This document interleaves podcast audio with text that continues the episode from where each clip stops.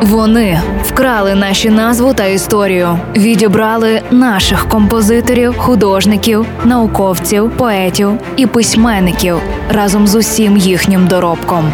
Повертаємо нашу музичну спадщину у новому проєкті Вкрадені українські пісні. Слухайте щобудня на радіо Львівська хвиля. А зараз нагостріть свої вушка, бо маємо у випуску дуже цікаву пісню.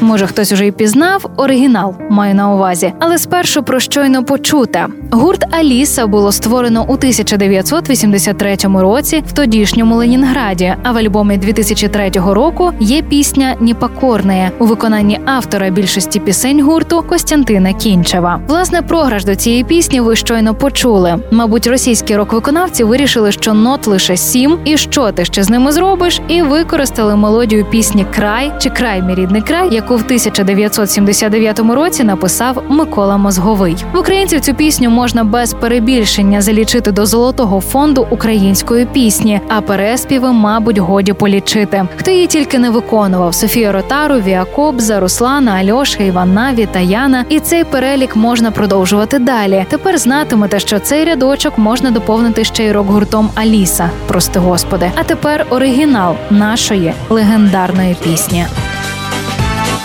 Край, мій рідний край, пісений край завзяття і труда. Ти, моя любов, ти рідна матінко, моя земля.